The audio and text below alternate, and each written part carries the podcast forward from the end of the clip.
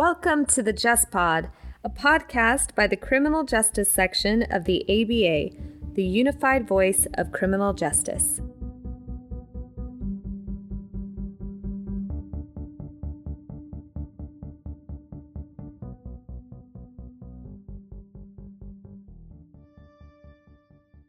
Welcome to this episode of the Just Pod. Today we are joined again by Bruce Green. Bruce joined us for our series that we did last year when we were reviewing CJS history because he is the chair of our standards committee. But let me share more of his bio again for you. Bruce Green is the Louis Stein Chair at Fordham Law School, where he directs the Louis Stein Center for Law and Ethics. He teaches and writes primarily in the areas of legal ethics and criminal law. And he's involved in many other organizations. So we determined that for this bio, for our CJS podcast, we would keep it focused on his criminal justice section activity. As I mentioned, he chairs the Criminal Justice Standards Committee and also served as a chair of the section in the past. So, Bruce, thank you again for joining us today. Thanks for having me back, Emily. I take that as a good sign. Yes, you absolutely should. That is what that means. We appreciated your insights before as you helped us reflect on the standards and the impact that they have had over the years. And we invited you back today for your work in ethics to help us make sense of ethical questions surrounding the events of the Capitol riot. Listeners, we're continuing our mini series trying to help shed light and bring understanding of what we can expect to see in terms of investigations, what we won't necessarily see. And today we're focusing our conversation on questions of ethics. So I'll just dive in. As investigations continue and charges continue to be brought forward, we, as I said, want to bring some clarity to some questions of ethics related to the events around the Capitol riot. So, first, with practicing lawyers who furthered the claims of voter fraud, even after the evidence had been litigated, you know, continuing to claim voter fraud. And then there's concern or questions of were these claims inciting violence? Some are wondering about the likelihood of ethical charges being brought against these lawyers, namely Rudy Giuliani and Sidney Powell.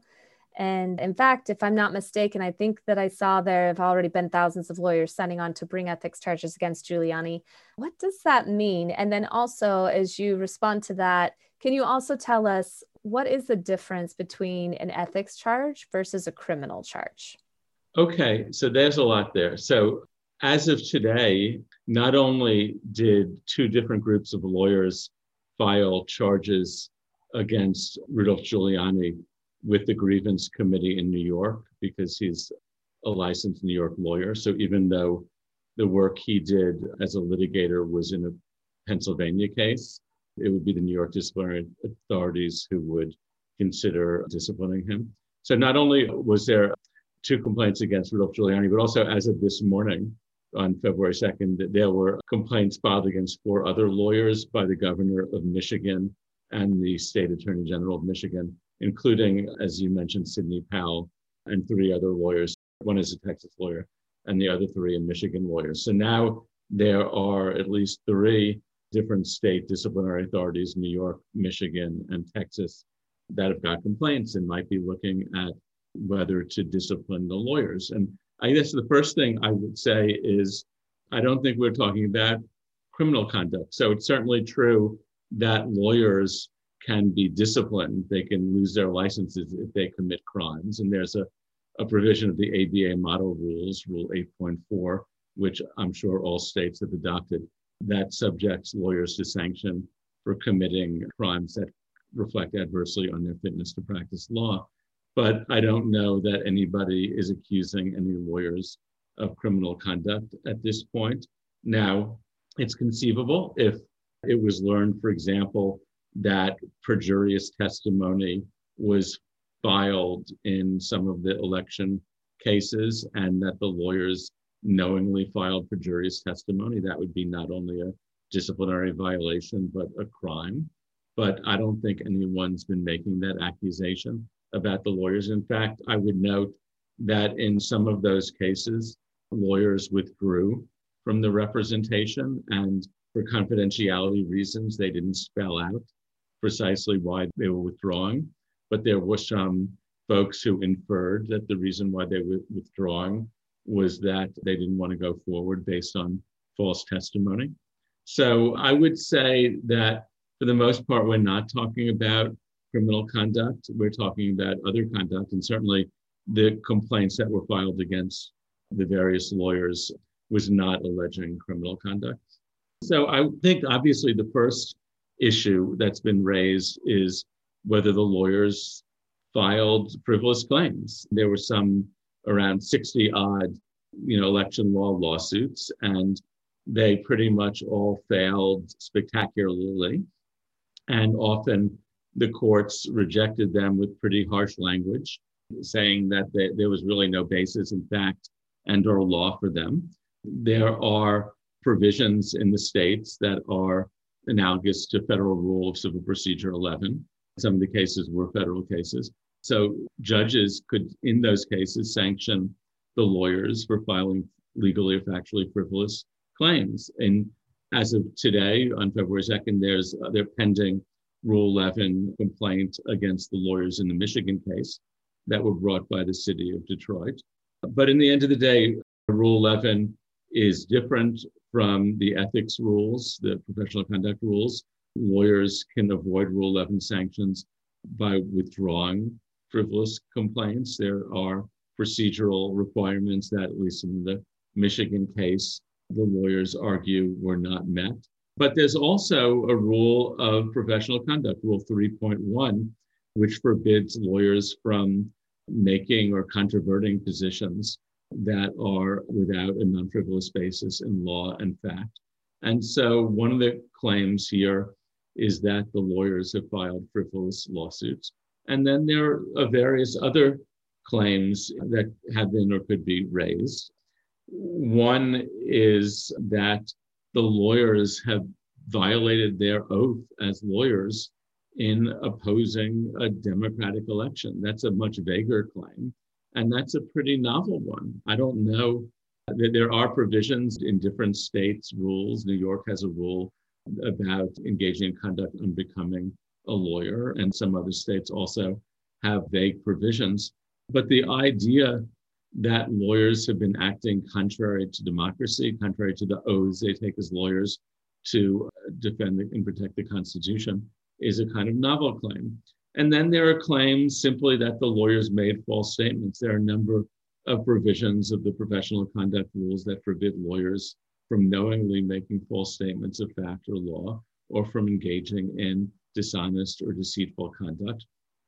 And arguably, this would apply to what lawyers say, not only in court, but outside court, although that's also raises interesting questions. So, to the extent that, for example, Mr. Giuliani had a press conference or was talking on TV or, or in social media or other places, not in the court and not necessarily connected to court proceedings, but was making claims that were false and that he knew were false if he did about election fraud, that is potentially sanctionable conduct as well. So that's a sort of long winded answer to your short question about discipline. But I think another point worth making is something about the disciplinary process, which I find fascinating because processes vary from state to state. And I'm not, can't speak about the Michigan and Texas processes.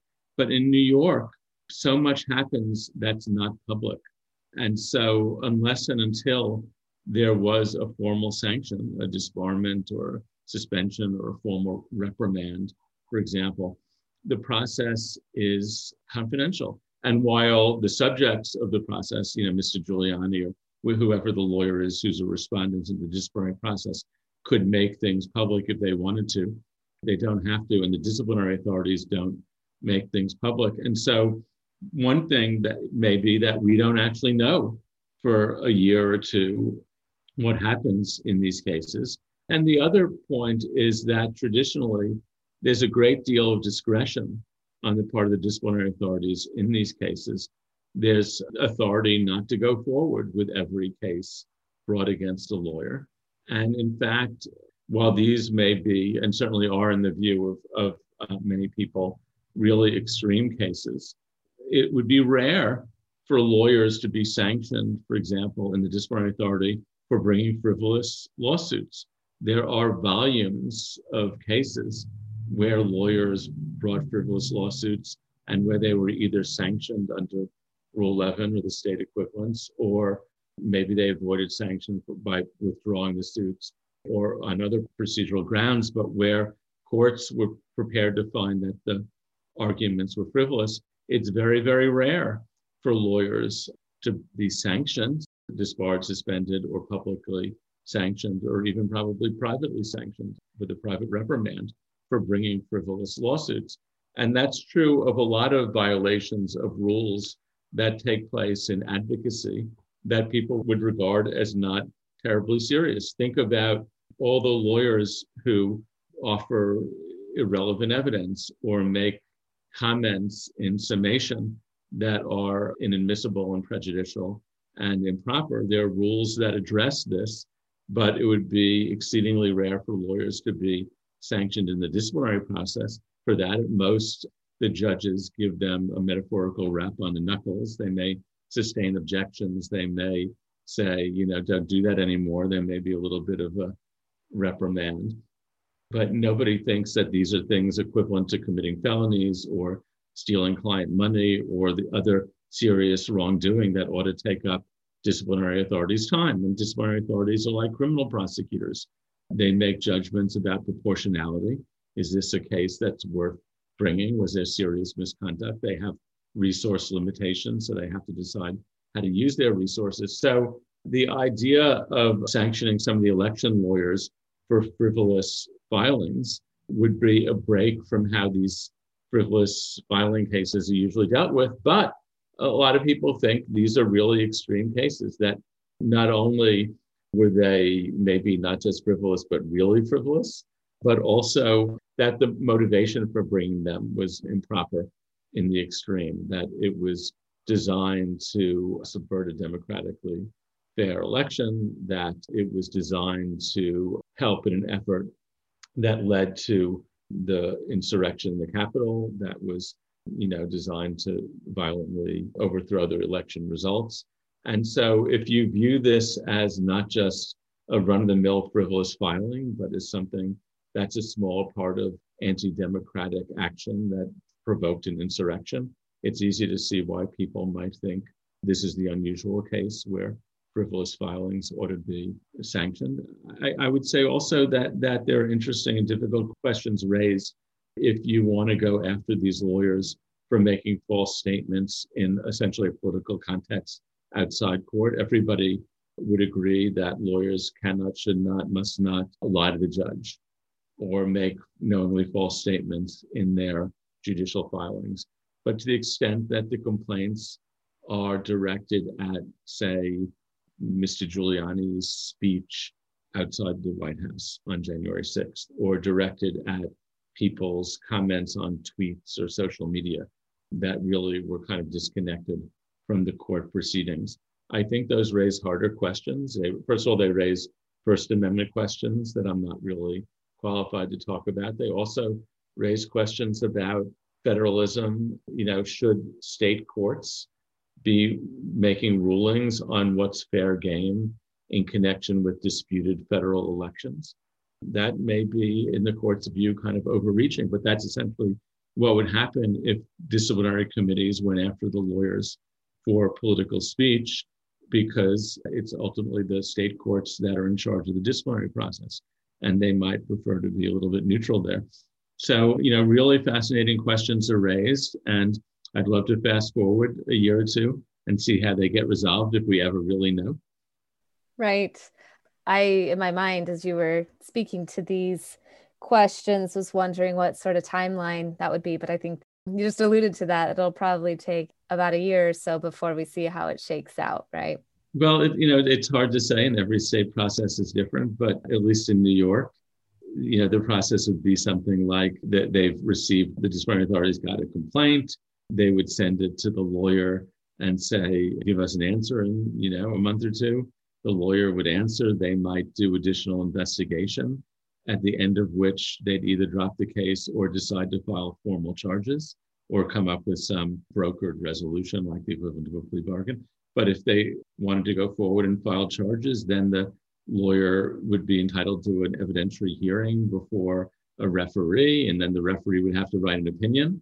And then that's not the end because then it goes before a panel of volunteer lawyers who review the referee's findings and they would have a hearing and then they would write an opinion and it's still all confidential. And then if there was a recommendation that the disciplinary authorities wanted to bring forward for some kind of discipline, it would go to our intermediate appellate court, which oversees our disciplinary process. And then you get more briefing and they write an opinion. And then if they write an opinion publicly sanctioning the lawyer, we get to see it. So the process could take quite long now in any of these that's stages. a lot of steps. yeah, that's a lot of steps. That's yeah. that's a, that's a lot of process. I think that's more process than criminal defendants get in I the guess. US.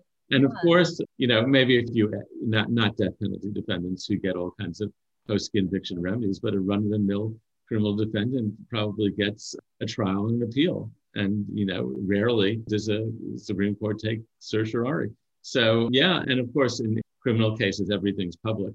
And in, in you know, the, the ABA has guidelines on disciplinary process, and they recommend that the process becomes public after the formal charges are filed, not when some outsiders file a, uh, or a former client or somebody else files a complaint, but when the disciplinary authorities investigate and believe there's something to it and file formal charges, then the ABA would say the process ought to be open, and it is in many, many states. But New York is kind of at the extreme of lawyer protective confidentiality. So, yes, at yeah. least for Mr. Giuliani, we may be waiting for quite a while.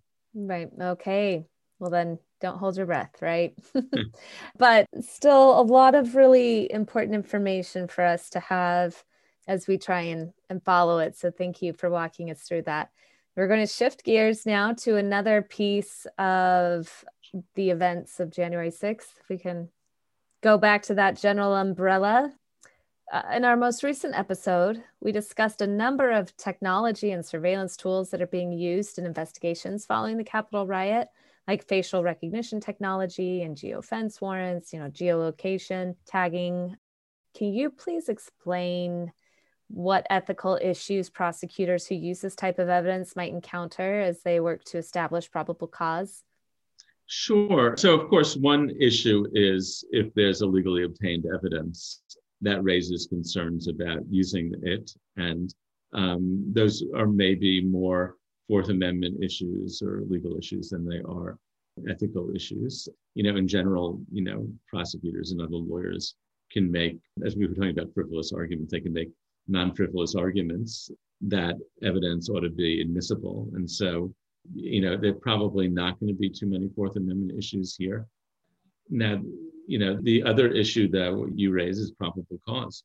And so, you know, if you had, for example, all you had was a photograph of people outside the Capitol and a computer using a facial recognition program that identified somebody, and the prosecutors did no more investigation, then I think you'd have serious questions about whether there's probable cause. There's a rule of professional conduct, Rule 3.8, that deals with the special responsibilities of the prosecutor. And the first provision, 3.8a, says essentially prosecutors should not bring cases when they know there's not probable cause. There are not a lot of cases where prosecutors get sanctioned for that because there's a lot of incentives not to bring cases where you don't have probable cause. What's the point of that? But an ABA opinion of the Standing Committee on Ethics and Professional Responsibility from 2019, opinion 486, addresses a little bit how prosecutors are supposed to deal with the probable cause determination. And, you know, it makes the point that prosecutors have to do some of their own investigation. I would think that, you know, we're talking about federal prosecutors here. Nobody's going to just rely on a facial recognition program and bring, you know, an indictment or a complaint, they're going to do investigation, make sure they got the right person and figure out what the person did and look for kinds of corroboration. But in theory, I think if you just relied on that technological stuff, you'd bump up against the probable cause requirement because A, we know that there are false positives, and B, we don't actually know how or at least I don't know how those programs work, and probably not too many judges or prosecutors really know. And you're taking a lot on faith, but you don't. We don't really know how reliable they are, and right. so any prosecutor would do additional investigation. Mm-hmm. Yeah, because there's certainly concerns about some racial bias in the technology, right? And gender bias. And gender bias, yeah. yeah. Yes, and so the point the point is the computer algorithm may tell you this is you know Emily Johnson or Bruce Green, but mm-hmm. you can't take it to the bank, and no prosecutor would. Yeah. Think. Is there any other sort of means of investigation that would be relevant to talk about in terms of ethical ambiguity? Or is everything else like geolocation tagging using things like that? You know it, it, it's interesting that there's old aba standards on technologically assisted physical surveillance that deal with methods of you know surveilling people in real time but they don't deal with using technology to analyze information you already have. And so you know things like going back and getting information from phone companies about who is within a geographical area aren't going to be addressed by those standards. And what wasn't something that was really thought about there is another set of standards on law enforcement access to third party records that's more contemporary. It's from 2012 and so you know one question is you know, if you're asking phone companies for all the cell phone records of who was within X number of feet or yards of the Capitol on January 6th, you know, you have to comply with the law. But I see that as more a legal question than an ethics question. And I don't see a lot of ethical issues here for the prosecutors in evidence gathering. I think a lot of the techniques are going to be getting open source information from the internet and knocking on people's doors and relying on information you get from others. And then to the extent that you want to get private information, you're going to have to comply with warrant requirements and other legal requirements. Okay, great. Well, those were the main questions on my mind. But you're the expert, Bruce. Is there something that I'm missing as we look back on January 6th or the conversations around voter fraud leading up to January 6th. Is there anything that I'm missing from an ethical perspective? Well, well I did co publish an article recently with Rebecca Roiphe at New York Law School, who I, I frequently write with. And we made the point from the ethics perspective that I would say law professors who teach legal ethics and, and also people like you, Emily, who do podcasts, like to think about the rogue lawyers and the ethical miscreants and the, the ethical problems. I think when you talk about the election results, and I'm going to say this to my students on Monday, I think you, there's a lot of good lawyers involved as well. My students, I think, are, are particularly concerned when they haven't even entered the profession yet at the black eye that the legal profession has been given by a lot of the lawyers involved in representing the plaintiffs in the election cases and in giving credence to false claims about election fraud. But there were so many lawyers, and many of them we didn't see because they're behind the scenes who undoubtedly encouraged state attorney generals to do their job of certifying valid election results and not giving in to pressure. And I think hats off to the judges in those 60 odd cases, including the President Trump appointees, who I'm sure he was banking on ruling in his favor, but who put the rule of law before, you know, whatever gratitude they had or partisan loyalties or, you know, however they may have voted in the voting booth. And then, you know, we haven't talked about the Justice Department lawyers who did not give credence to the claims of election fraud and who were undoubtedly under a lot of pressure by President Trump to do that, and who said, you know, we've looked at this and we don't see any fraud that would change the election outcome, and who were not willing to join in the Supreme Court case that Texas Attorney General brought, or otherwise to you know join in the cases of election fraud. So I think talking about ethics, we should talk about the lawyers who did what they were professionally supposed to do, and I think those are more lawyers, in fact, than the ones who you know I talked about at the very beginning who have been the, the subject of disciplinary complaints. Right. Well, thank you so much for helping those of us who aren't experts in ethics. We've kind of had some of these questions bouncing around in our mind following the Capitol riot. So much appreciated. My pleasure. Thanks for having me, Emily. Thank you again. And thank you to our listeners for joining us on this episode of the Just Pod.